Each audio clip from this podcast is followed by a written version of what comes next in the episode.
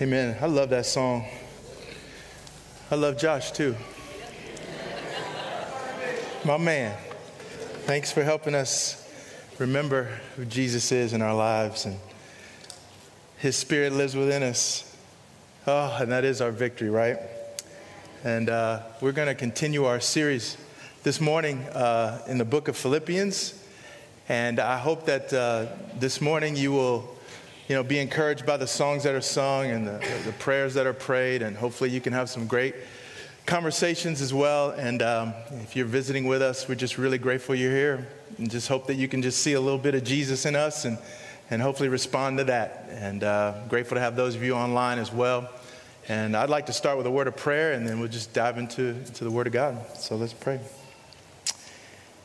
Well, Father, we are grateful to come together and to sing these songs and just to reflect on how great you are. And uh, Father, that all around the world, people are responding to the message of Jesus.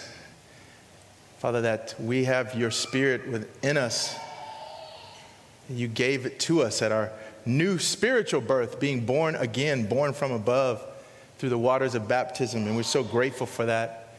We're so grateful to hear children's voices, honestly. And, on it. I mean, it's just it's a beautiful thing that just generations can come and and uh, we welcome, you know, all are welcome in, in Jesus' arms, and, and, that's so true. And, and we, we love Jesus, and we, we look to Jesus uh, not just to make us feel better, but we really believe, Lord, that that's how we're supposed to live as humans.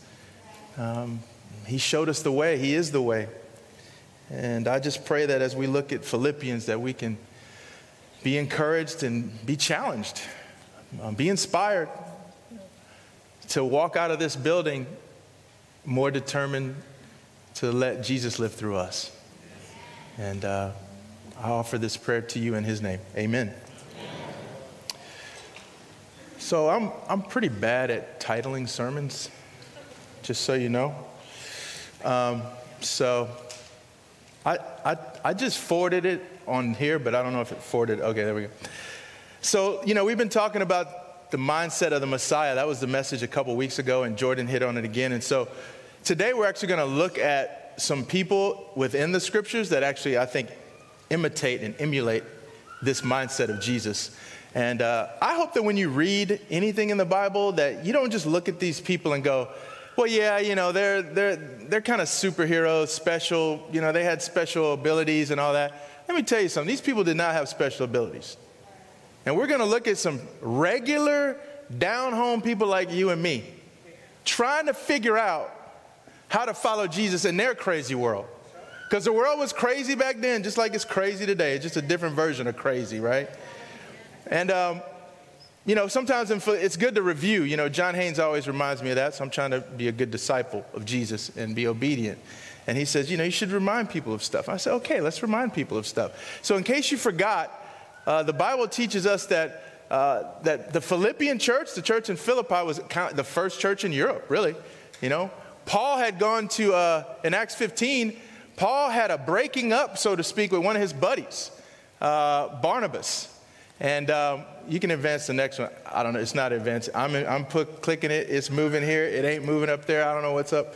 But um, so Paul and Barnabas were they were tight, and they had a kind of a, a, a, breaking apart, right? And Barnabas went one way, Paul went another way. He and Silas. And so in Acts 16, which is maybe you know around about 50 CE, right?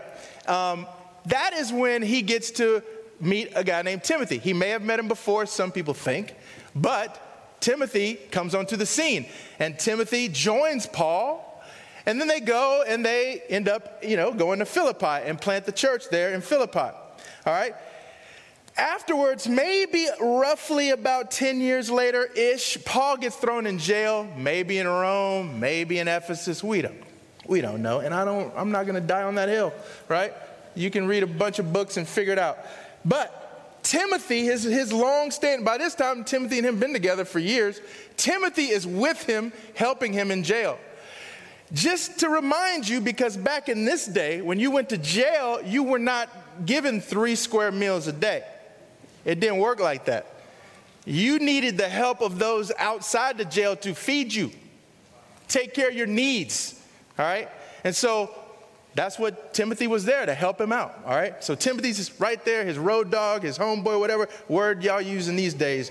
That was the words we used back when I was younger. Amen. So the Philippian church, they hear about Paul getting thrown in jail. And they're grateful for Paul.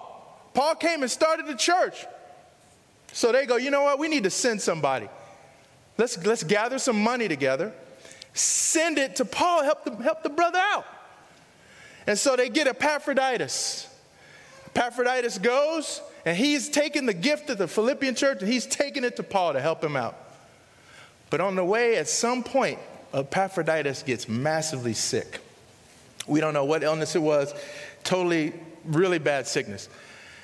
So he, you know, he gets healed up, and so Paul decides to write a letter, okay?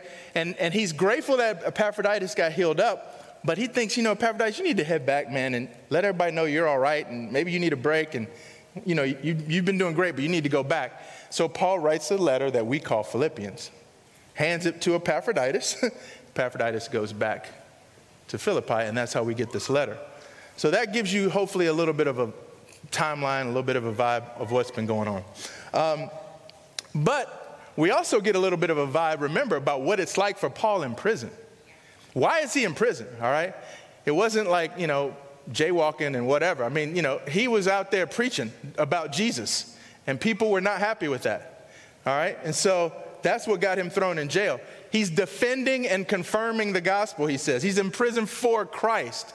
And not only did he get, does he get thrown in jail for just preaching the word, he's sitting in a jail and he doesn't know if he's going to get out or not. And he gets reports that there are people out there that are preaching Jesus, but some, you know, kind of for their own benefit. And what that might have looked like is like, oh, you need to follow, you know, basically like follow me. I'm I am a a really upstanding teacher of, of, of, Jesus. Don't follow that guy, Paul. Paul's an idiot. Paul, look, he, look where he is right now. He's in jail. Why would you follow a guy in jail? He doesn't deserve your support. You can support my ministry instead. That could have been going on.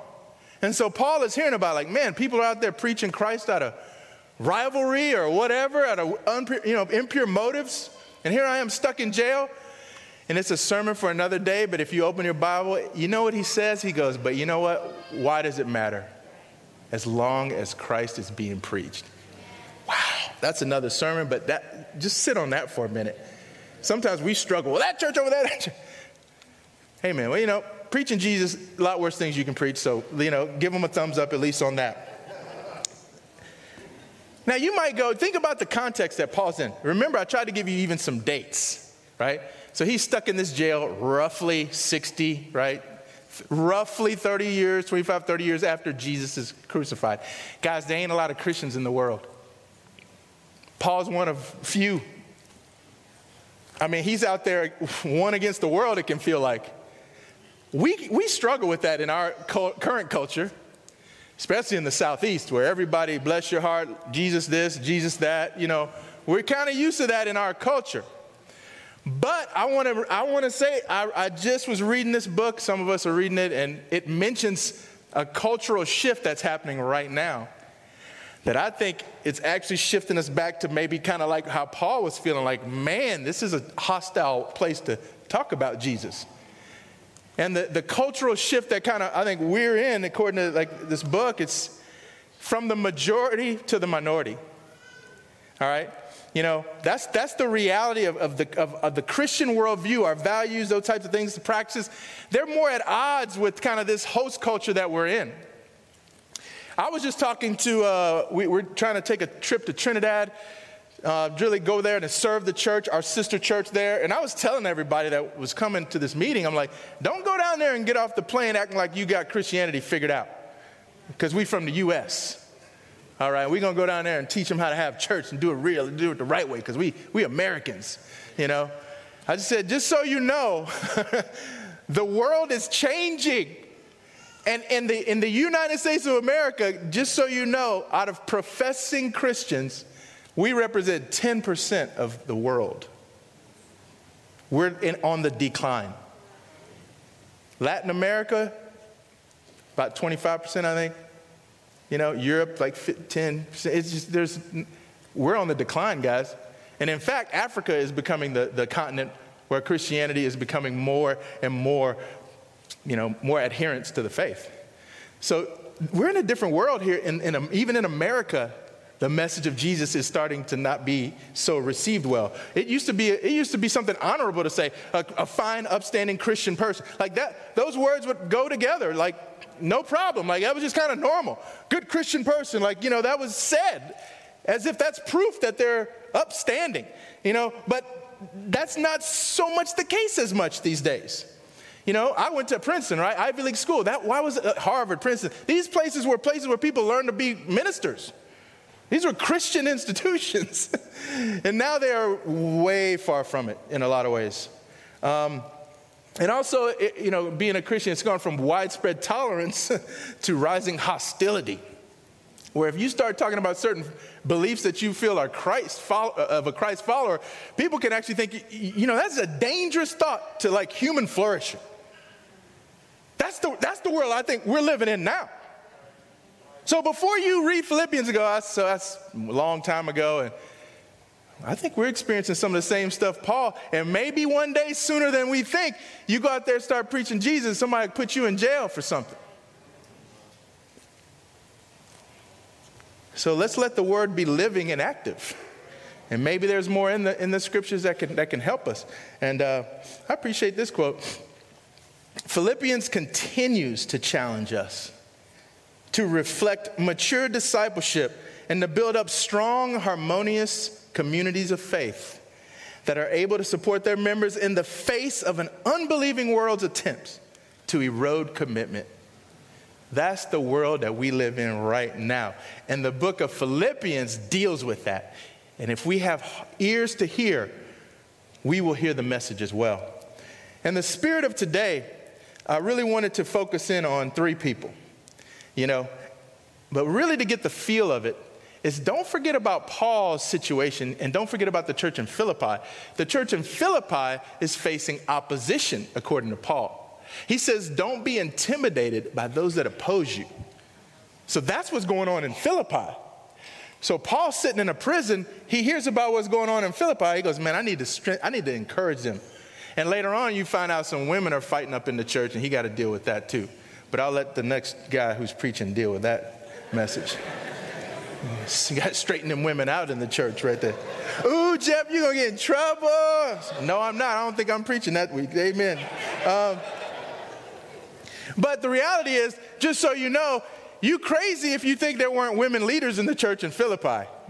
Just, just throwing that out there. You can't read Acts 16 when Lydia is the one that is the first convert and she's rich and they living in her house. You mean to tell me that, not, that she didn't have some influence there? Are you crazy? And then when he, when he writes that there's these women are because they're influential, because they, they have a role in the church. They're not just slid over to the side. I mean, you know, we gotta, we gotta read the, you know, we just gotta understand stuff like that.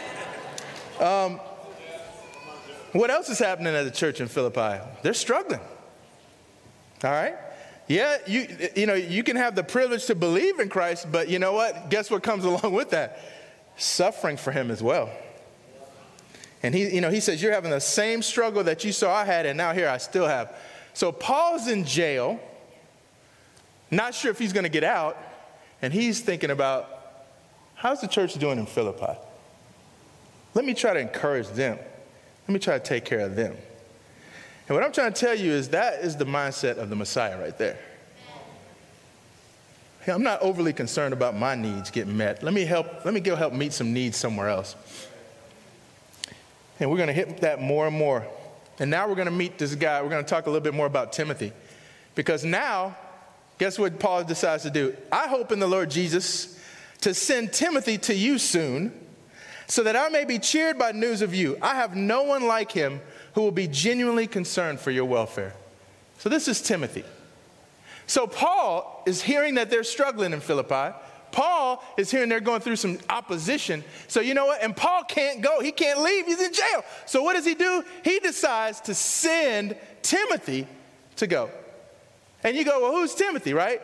And, and this is where I think we got to remember these guys are not superheroes, these are regular people, all right? And Timothy, you could call him, you know, you might, you might even want to call him a mama's boy, all right?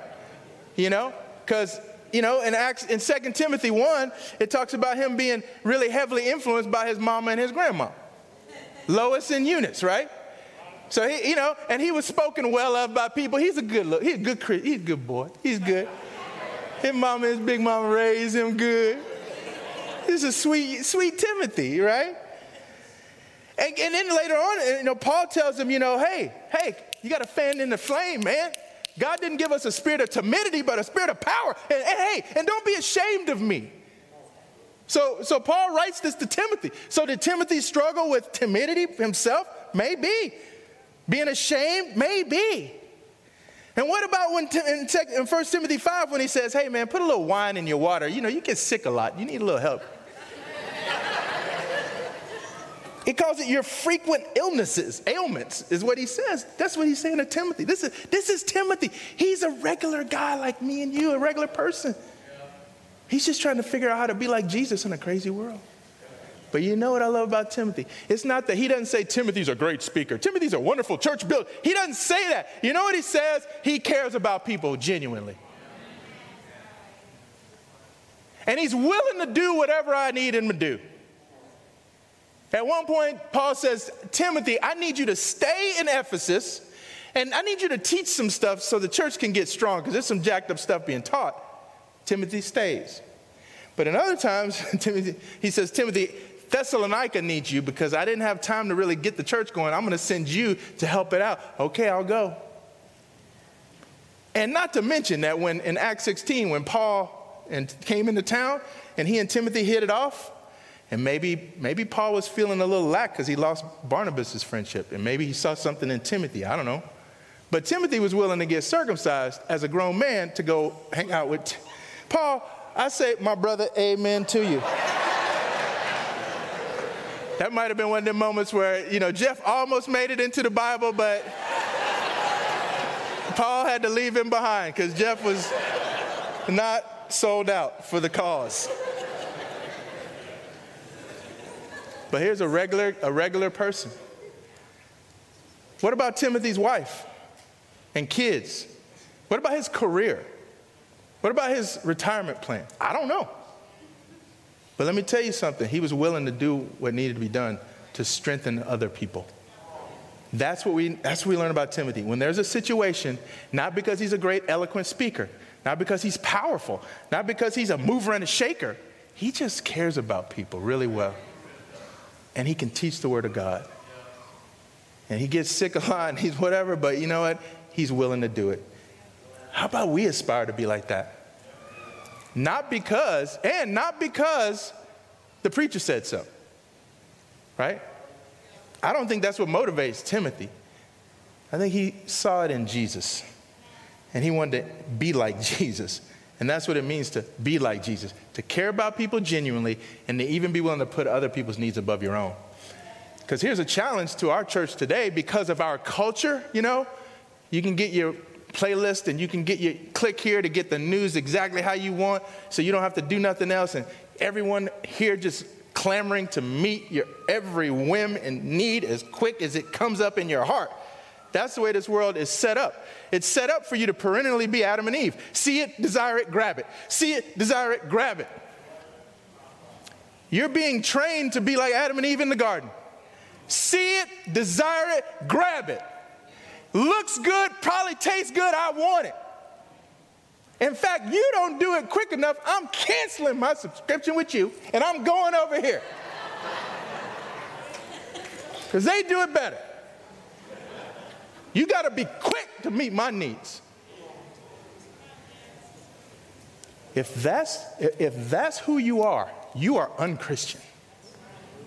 I'm sorry. That is not, that is not the community that Jesus died to establish. A group of people fighting to have their own needs met above and beyond everybody else's. That, that is not what we're here for. In fact, you're not going to get all your needs met here. So let me save you some time. If that's what you think a church is for. A church is not here to be like every other subscription service you have. Okay, I know it's counterintuitive. I know so many, I've heard people, oh, I'm gonna go here because, you know, they have a great ministry for, you know, people that are 37 and that grew up in the Midwest. They set it up.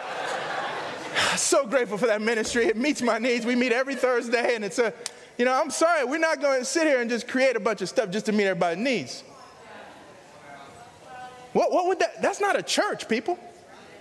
A church is just, a, but imagine if you walked into this room and everybody had the mindset of Jesus. Seriously, think about it.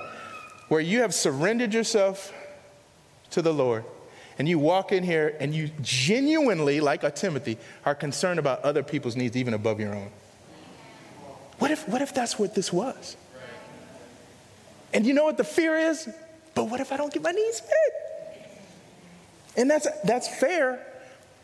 But if everybody's thinking that, somebody's going to meet your needs at some point. That's the beauty of the church. And that's not North River, that's Jesus. Before it's North River, it's Jesus. And if we're like that, amen. Here, if we can ever be like Jesus here, amen. And I think if more of us are like Jesus, then the right needs will be met. Amen that, you know what I mean? so he wants to send Timothy. And then he says in verse 22, this, 21, this interesting thing. All of them are seeking their own interests, not those of Jesus Christ.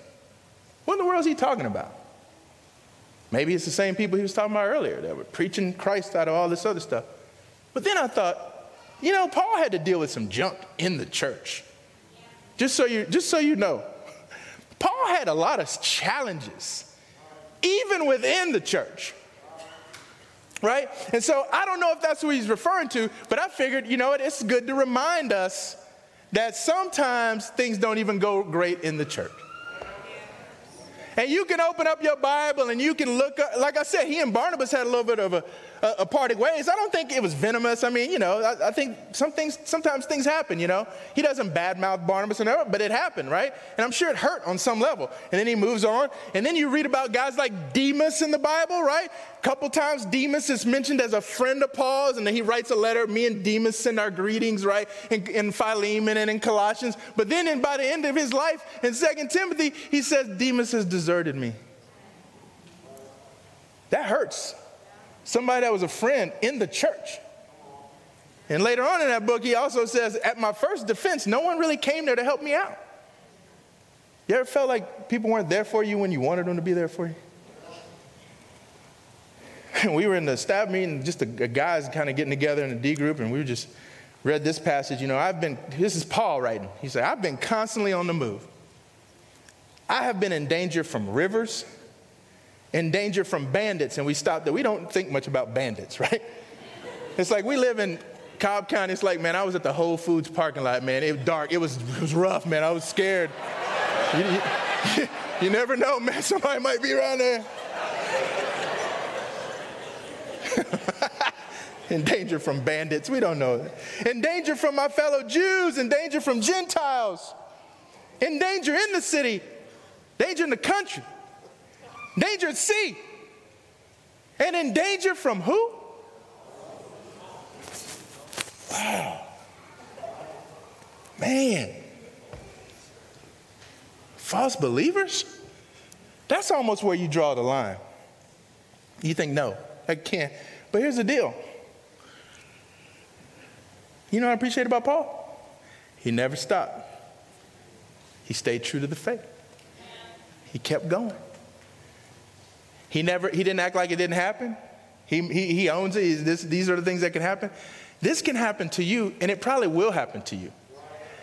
And trust me, if God could just zap every situation and keep somebody from hurting your feelings, I guess He would, but He allows things to happen. Things happen. How are you going to respond, though? Are you going to retreat? Because again, if you retreat and, and shut off, you know what you're basically saying is, again, it's all about me. It's about my needs. And when they don't get met, I can't be what I need to be. I can't give my heart. If you're gonna jack with me, I'm not, it's done. We're done. We're done. And I just keep looking at people in the Bible. I go, man, but Paul didn't have superhero status. He was just, he was a, yeah, he was an apostle, he was a person. Timothy, person. You, me, just people. You hurt people too, just so you know. That's the thing that we forget. When we get hurt, we act like it's the worst thing ever. Dude, you done hurt somebody? What in the world? Have you forgotten? You didn't respond when you should have, the way you should have. You let somebody down. You said something you shouldn't have said. You promised you and you didn't deliver. Right? I've done it. You've done it. We've all done it. So why in the world when it happens to you, you're going to throw your hands up, I'm out. Don't make no sense. If you have the mind of Jesus, you'll, you'll understand how to. And I think that's why Paul didn't quit. It wasn't because, it was because of Jesus. Because Jesus had false brothers in his life too. Namely, a guy named Judas. Still washed his feet, still loved him, still died for him. And that's who we follow. Telling you, this is the truth. This is how you walk as Jesus walked. I know this passage ain't like the, we've been hearing that the greatest book in the Bible and the Mount Everest of scriptures. I know we just talking about a couple dudes. This, this, these passages don't maybe don't, don't jump off the page, you know what I mean? Like some of the other Philippian scriptures. But I think they got a lot to tell us. I think they got a lot to tell us. We're going to look at one more guy. One more guy we're going to look at. But I think it is necessary to send back to you Epaphroditus, my brother, co worker, and fellow soldier, who is also your messenger, whom you sent to take care of my needs. For he longs for all of you and is distressed because you heard he was ill. Indeed, he was ill and he almost died. Let's stop it there. I think it is necessary to send back to you Epaphroditus. So, where's Paul? Who's taking care of him? Two people Timothy and Epaphroditus. Who's he sending away? Timothy and Epaphroditus. Who's going to take care of Paul's needs? Wow. Is that what you would do? If you were the two people there that are most helpful to you, you're going to send them away so that they can do some things for other people. Wow. Again, is, is, is Paul doing that just because somebody told him to, or does he have the mind of Jesus? And Epaphroditus, again, what kind of guy is Epaphroditus? First of all, I think it might have been rough playing ball with a name like Epaphroditus because, hey man, your mama named you after Aphrodite, man. You know what I'm saying? What's going on? A Greek goddess? You know, you a girl? What's going on? That's his name, Epaphroditus, named after Aphrodite, who's a woman. But hey, he was a strong brother. You know what I appreciate about, about Paul? You know what he says? He says, He's my brother. I like that. That's how Jesus, he, he wants us to be family. What role does Paul have? He's an apostle. He's apostle, you know, like that's a title right there, apostle, right? But Epaphroditus, dude with a girl's name, right? He I'm not ashamed of that. That's my brother. and he's my, and he works for me because I'm the apostle. I, he do what I tell him to do because I'm the apostle. No, what does he call him? Co-worker. And I'm the general of the army of God, and he's just a little soldier. No, fellow soldier. I love that. Church ain't about hierarchy. Oh, Jeff, yeah, he's a pre, yeah, you really, no, you don't need to do nothing special for me. I'm, I'm a brother. I'm a fellow worker with you. I might have a different role, okay, whatever, but that doesn't mean I'm like hierarchical, like, you know what I'm saying? That's beautiful. That, that's what the churches should be about, right? we, we have different roles, but we're all thinking about the needs of other people and, and, and having genuine interest for one another as family, not just as, no, this is blood, like, like deeper than blood. This is connect, this is the blood of Jesus that connects us and makes us family. Co work, yeah, there's work to be done, yes. This ain't no Disney World situation. There is work to be done, and sometimes it does feel like a battle. We out there battling. trying to live this life. You know, people making fun of us, calling us out on social media, people saying what we believe in is messing up the world, whatever, but we stick together. And I like this. Let's treat each other like that, man. That's what I like. And this dude almost died. Wow, I mean, that's. The, here's a regular dude that just trying to serve the church and almost lost his life. But what does Paul do? Paul sends him away. He sends him back. Man, Epaphroditus, man, go on back. I appreciate you helped me. The church, the church is discouraged because they are, they're concerned about you, Epaphroditus. Go on back.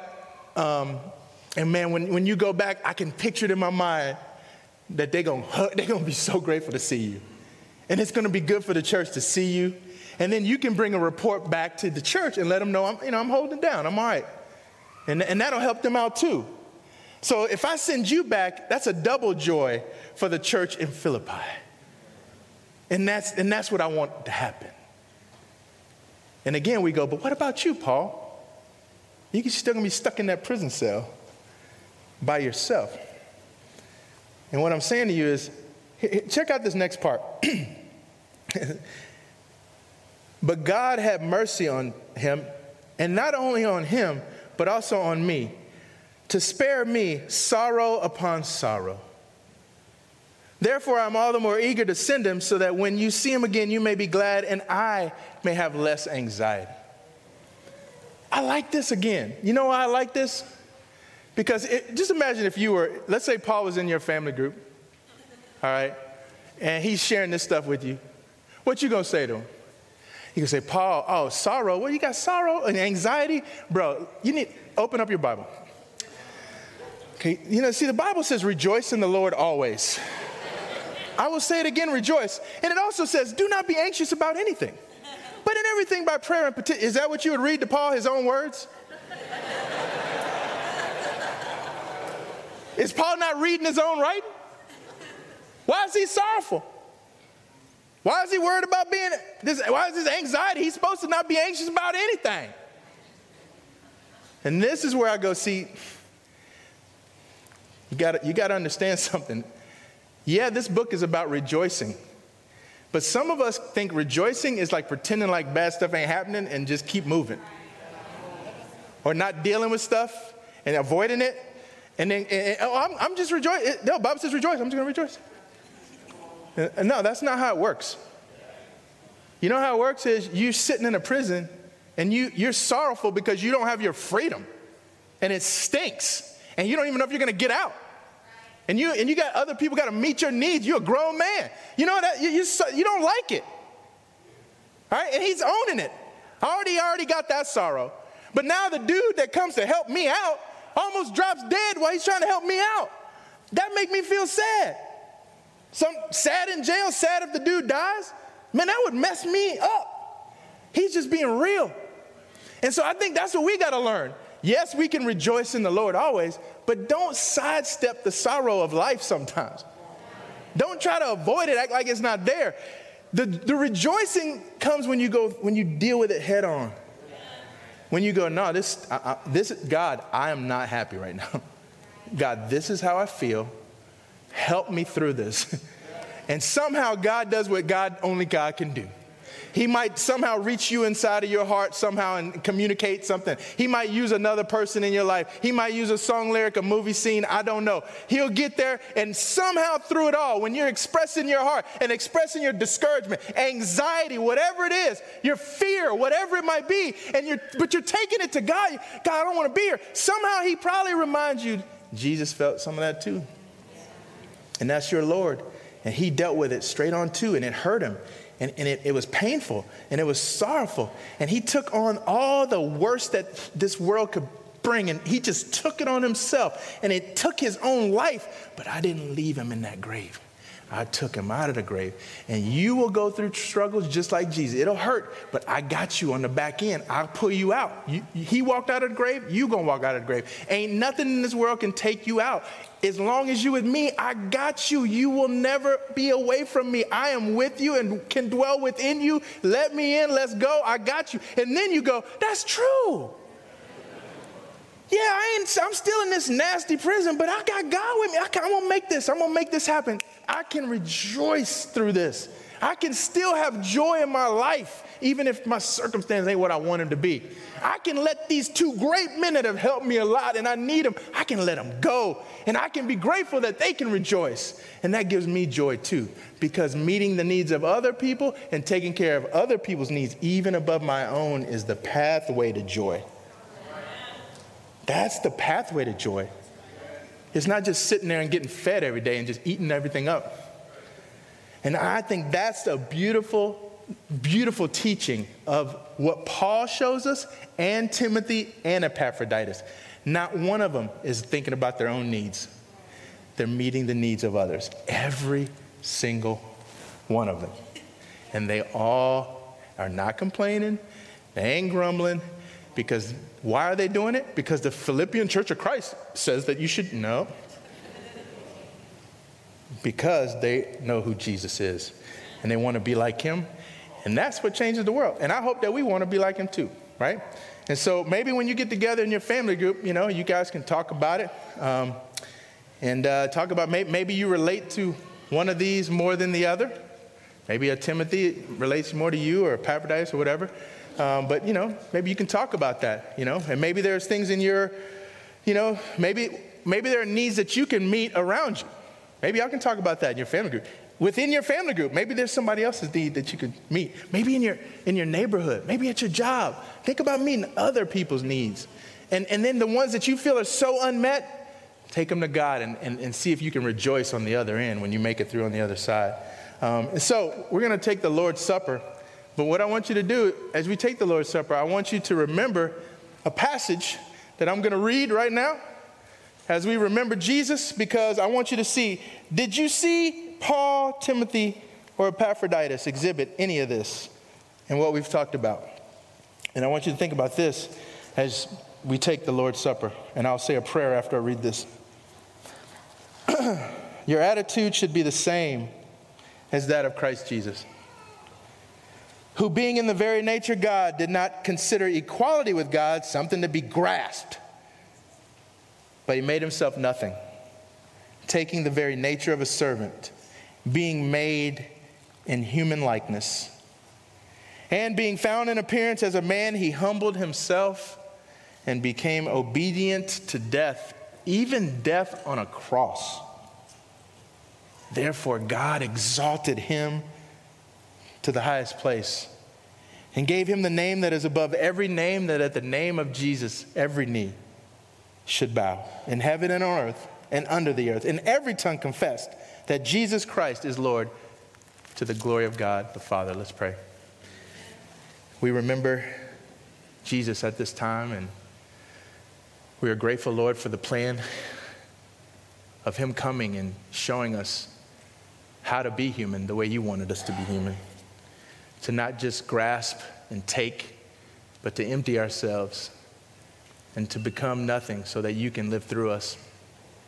Father, I pray that as we take this bread that represents Jesus' body, and as we drink of this juice that represents his blood, that it will not just be a rote activity, but that we will realize that there's truth in that broken body on the cross.